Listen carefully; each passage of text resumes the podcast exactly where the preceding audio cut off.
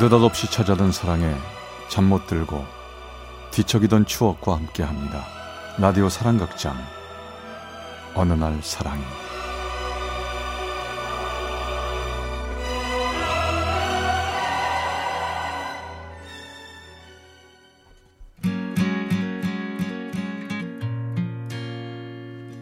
사랑의 체험수기 어느 날 사랑이. 제 35화 나를 떠난 사랑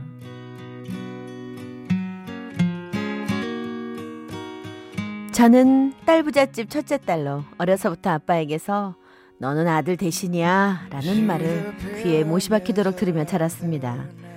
교육 공무원이셨던 아빠는 집안의 기둥이라며 절 열심히 공부해서 큰 사람이 되라고 하셨고 그 말씀 그대로 저에 대한 기대가 참 남다르셨습니다. 그리고 엄하고 권위적이신 아빠가 무서워 어려서부터 아빠 말씀은 한 번도 거역한 적이 없던 저는 초중고 항상 상위권 성적을 유지했었고 남들도 인정해주는 대학에 진학을 했습니다. 대학생이 되었어도 아빠의 기대는 변하지 않았고 저는 아빠의 반대로 동아리도 들지 못하고 미팅이나 소개팅은 꿈도 못 꿨지요. 늘 도서관과 집으로 가며 장학금을 놓치지 않으려 길을 쓰며 공부했고 그 결과 졸업 전에 대기업에 취직을 하게 됐습니다. 취직을 해서도 승진을 하기 위해 매일 출근 전에 외국어 학원을 다니며 자기 개발에 시간을 투자했습니다. 모두의 기대에 한 번도 실망을 안겨드린 적 없었던 저는 연애는 나중에 성공해서 해도 늦지 않는다고 생각하며 살았지요. 그런데 그런 저의 가치관이 변하게 된 건 그 사람을 만나면서부터였습니다.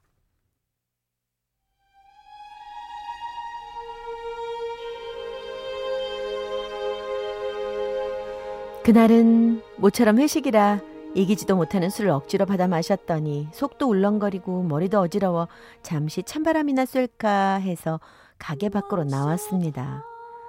문 앞에 앉아서 울렁거리는 속을 달래고 있는데 누군가가 말을 걸어왔습니다. 아 거기 혼자 그렇게 계시면 위험한데 고개를 들어보니 좀 전까지 서빙을 해주던 웨이터가 서 있더군요. 술김에 별 참견을 당한다 싶어 대꾸도 않고 계속 앉아 있었습니다. 여기 술 취한 사람들이 많이 오가는 데라서 여자 혼자 그러고 앉아 있으면 위험합니다 손님 됐어요. 바람만 쐬고 금방 들어갈 거니까 신경 쓰지 말고 볼일 보세요. 네 그럼 조심하세요 손님 그리고 저 무슨 일이 있으시면 부르시고요 남자는 내 짜증에도 화 한 번 안 내고 예의 바르게 인사하고 홀로 들어갔습니다. 저는 그대로 앉아 어지러운 머리를 손으로 지그시 누르고 있었지요. 그런데 그때 술에 취한 아저씨 한 분이 저에게 자꾸만 말을 걸어왔습니다. 아가씨 혼자 왔어요? 에이, 나도 혼자인데 우리 어디 가서 한잔 하는 게 어때요? 아, 아 아니요. 아, 저 혼자 아닌데요. 아, 안에 일행 있어요. 어머, 어머, 아이. 그러지 말고 좋은 게 좋은 거라고 아, 안 왜- 그래요? 한잔 합시다 가. 아, 왜 이래요? 아가씨 아이, 가요. 술 취한 아저씨는 억지로 제 팔을 잡아 끌었고 잔뜩 겁에 질린 저는 아저씨 손에서 팔을 빼려고 애썼지만 어찌나 힘이 센지 팔을 뺄 수가 없었습니다. 근데 그때 아까 그 웨이터가 달려와서 아저씨 팔을 잡더니 제 손을 꺼내 주었습니다. 아저씨 일행이 있다잖아요 볼일 끝나셨으면 갈 길 가시죠 야, 너 뭐야, 자식 껴들고 그래, 넌. 네가 뭔데 어디서 창기하냐? 너 이 여자랑 무슨 사이인데 창기냐, 임마, 자식. 아 저 이 아가씨 애인인데요 자꾸 뭐? 이러시면 저도 가만히 안 있을 겁니다 뭐라고? 이 남자가 한판 붙을 자세를 취하자 아저씨도 더 이상 오기를 부리지 않고 욕 한 번 하더니 이내 돌아서서 갔습니다. 괜찮아요? 그것 봐요 여기 혼자 있으면 위험하다니까 아, 저 혼자서도 끄떡 없었어요, 뭐. 저 여기보다 찬바람 쐬기 좋은 데 있는데 거기 가서 잠깐 쉬었다가 들어가실래요 그럼? 저는 그의 말에 고개를 끄덕였고 그는 빙긋이 웃더니 자기를 따라오라고 했습니다. 그를 따라간 곳은 그 건물 옥상이었어요. 그가 건네주는 의자에 앉아 있자니 그가 잠시 후에 손에 커피를 들고 나타났습니다. 어때요? 시원하고 괜찮죠? 네, 좋네요. 확 튀는 게 답답한 게 뻥 뚫리는 것 같도, 것도 같고. 근데 여기 아무나 올라와도 괜찮아요? 에 물론 아무나 오면 안 되죠. 제가 가끔씩 애용하는 곳이에요. 저 괜찮으니까 있고 싶을 만큼 있다가 가세요.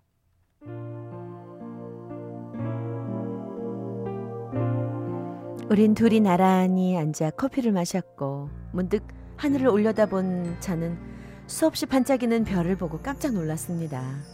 태어나서 그렇게 많은 별은 처음 봤거든요. 별들 진짜 많네요. 밤하늘 올려다 본 게 언젠지 기억도 안 나네. 아, 우리 고향에 가면 별이 참 쏟아지게 많은데.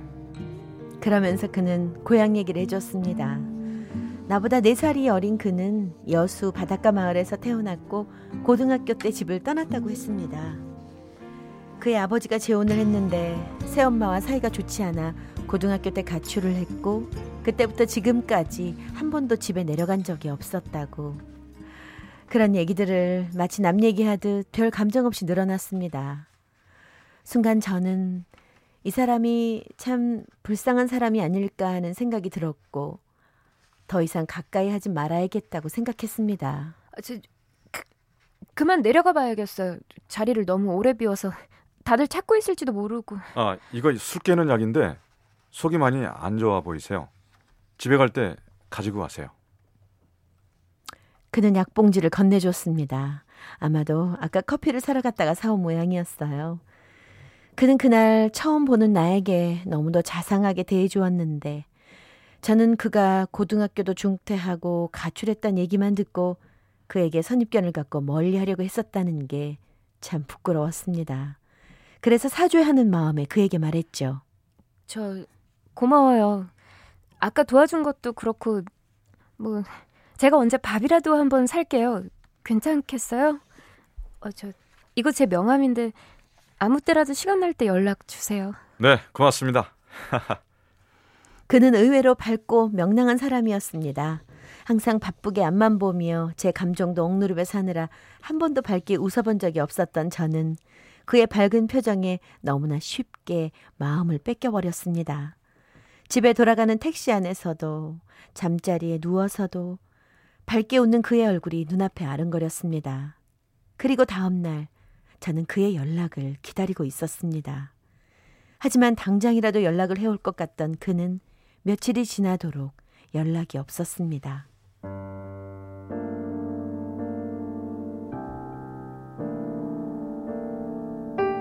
열흘쯤 지났을 때 그가 갑자기 연락을 해왔습니다. 우린 약속대로 저녁을 같이 하자고 했고 저는 아무 감정 없이 빚 갚는다는 기분으로 그와의 약속 장소로 나갔습니다.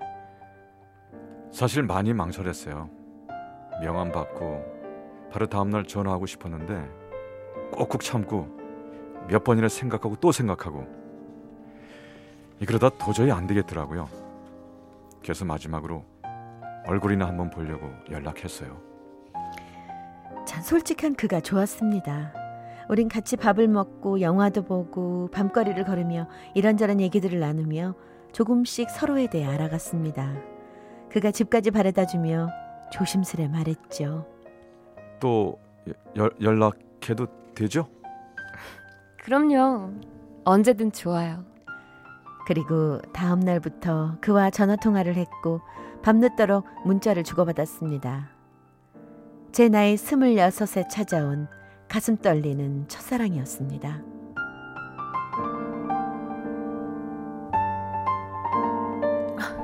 우식 씨, 아니 갑자기 왜 오라고 한 거야?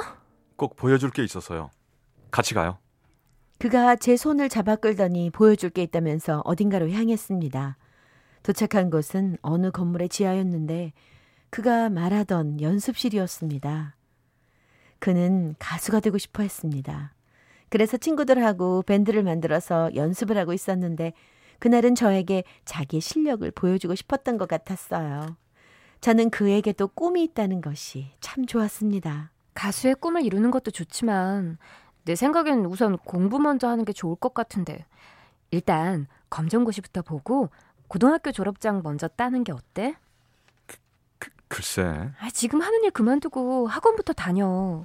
학원비랑 생활비 정도는 내가 도움을 줄 수 있을 것 같으니까 부담 갖지 말고 우선 내 말대로 하자. 응? 근데 왜 자꾸 마음대로 하려고 그래요? 나도 생각이 있다고요. 나보다 어렸지만 남자였기에 자존심이 많이 상했던 모양인지 화부터 냈습니다. 그런 그를 겨우 달래고 설득해서 검정고시 학원에 등록을 했습니다. 어쨌든 고마워. 열심히 해볼게.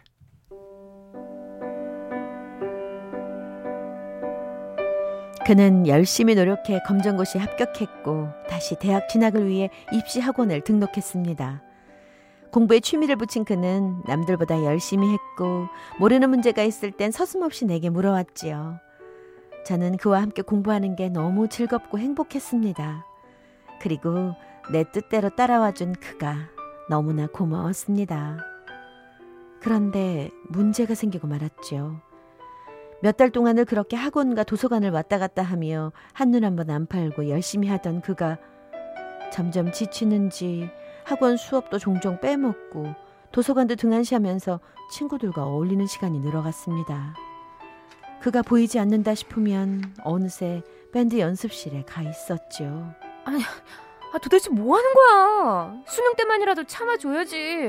그냥 스트레스 좀 풀려고 들른 거야. 조금만 연습하다가 들려갈 거야. 어서 가자. 공부해야지. 아, 싫어. 연습 좀 하고 갈래. 그는 그렇게 말했지만 제가 기다리는 것도 아랑곳 않고 친구들과 밤새 연습을 하고 있었지요. 저는 그가 무척 실망스러웠습니다. 그리고 말끝마다 욕을 붙여서 하고 말투까지 거친 그의 친구들도 제 맘에 들지 않았지요. 그가 그런 친구들과 어울리느라 나와의 약속을 멀리하고 대학 진학을 포기할까봐 두렵기도 했습니다. 지금이 얼마나 중요한 시기인지 알잖아. 여기서 포기할 거야? 지금까지 열심히 해온 게 아깝지 않아? 친구들은 대학 들어가서 다시 만나도 되잖아. 그러니까 우리 조금만 더 참고 해보자. 어? 아니 네가 뭔데 내 친구들을 만나라 마라 그러는 거야. 아무리 애인 사이라도 친구들까지 그러는 건 간섭이 너무 심한 거 아니야? 아니 내가 너보고 네 친구들 마음에 안 드니까 만나지 말라고 하면 너는 그럴 수 있어?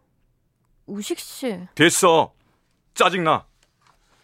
그렇게 그는 화를 내고 가버렸고 며칠이 지나도록 연락이 없었습니다. 저는 겁이 났습니다. 제 딴엔 그를 생각해서 그런 건데 그가 그렇게까지 화를 낼 줄은 몰랐거든요. 그와 연락이 닿질 않자 그의 친구들을 찾아갔지만 그들도 저를 냉랭한 시선으로 보며 험한 말들만 늘어놓았습니다. 아마도 제가 친구 사이를 갈라놓았다고 그러는 것 같았어요. 결국 그의 친구들에게서도 그의 소식을 듣지 못한 저는 하루하루가 가시방석 같기만 했습니다. 얼굴이라도 봐야 미안하다고 잘못했다고 용서라도 빌 텐데 연락조차 없으니 가슴이 답답해서 미쳐버릴 것 같았습니다. 누군가를 이렇게까지 좋아한 게 처음이라 그런지 어떻게 해야 할지 방법을 모르겠더라고요.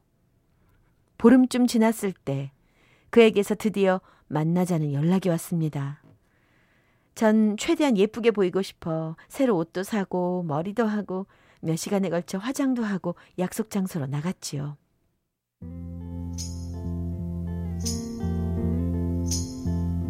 오랜만에 보는 그의 얼굴. 얼마나 기쁘고 좋았던지 한 걸음에 달려가 그를 안았습니다. 그런데 뜻밖에도 그는 내 손길을 거부하고 냉랭한 표정으로 서 있었습니다.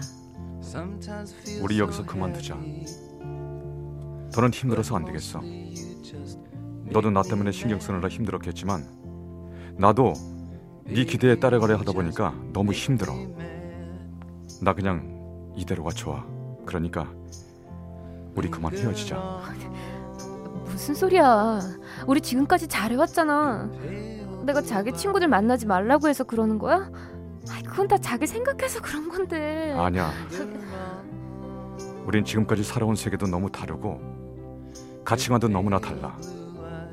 나도 웬만하면 네가 하고 싶은 대로 하자는 대로 맞춰보려고 했는데 더 이상은 못하겠어. 아무리 해도 우린 같아질 수가 없을 것 같아.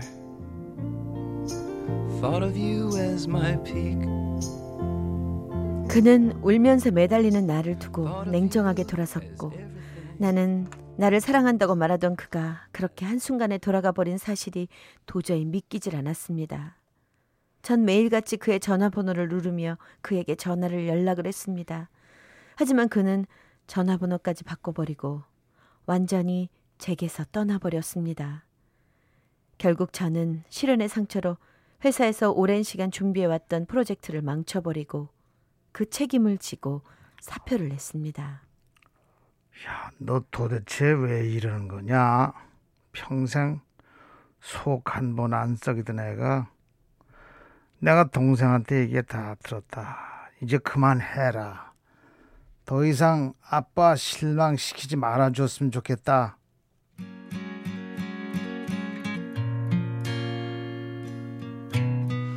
아빠는 처음으로 제게 실망을 하셨고 한동안 제 얼굴도 보지 않으시고 말도 하지 않으셨습니다. 그제서야 알았어요. 그동안 제가 살아오면서 아빠의 기대에 미치기 위해 얼마나 힘들어 했었는지를. 그리고 제가 아빠의 기대에 못 미치고 실망을 안겨드렸을 때 이 기분, 이 뭐라고 설명하기 힘든 이 기분을 그도 제게 혹 이런 기분이었을까요? 그가 떠났을 땐 내가 쌓아 올린 모든 게 한순간에 무너져 내리는 듯 했었지만 지금 생각하면 그를 만났던 그 짧은 기간이 제게 있어 가장 자유롭고 행복했었던 시간들이었던 것 같습니다. 가끔씩, 아주 가끔씩 그를 떠올려 봅니다.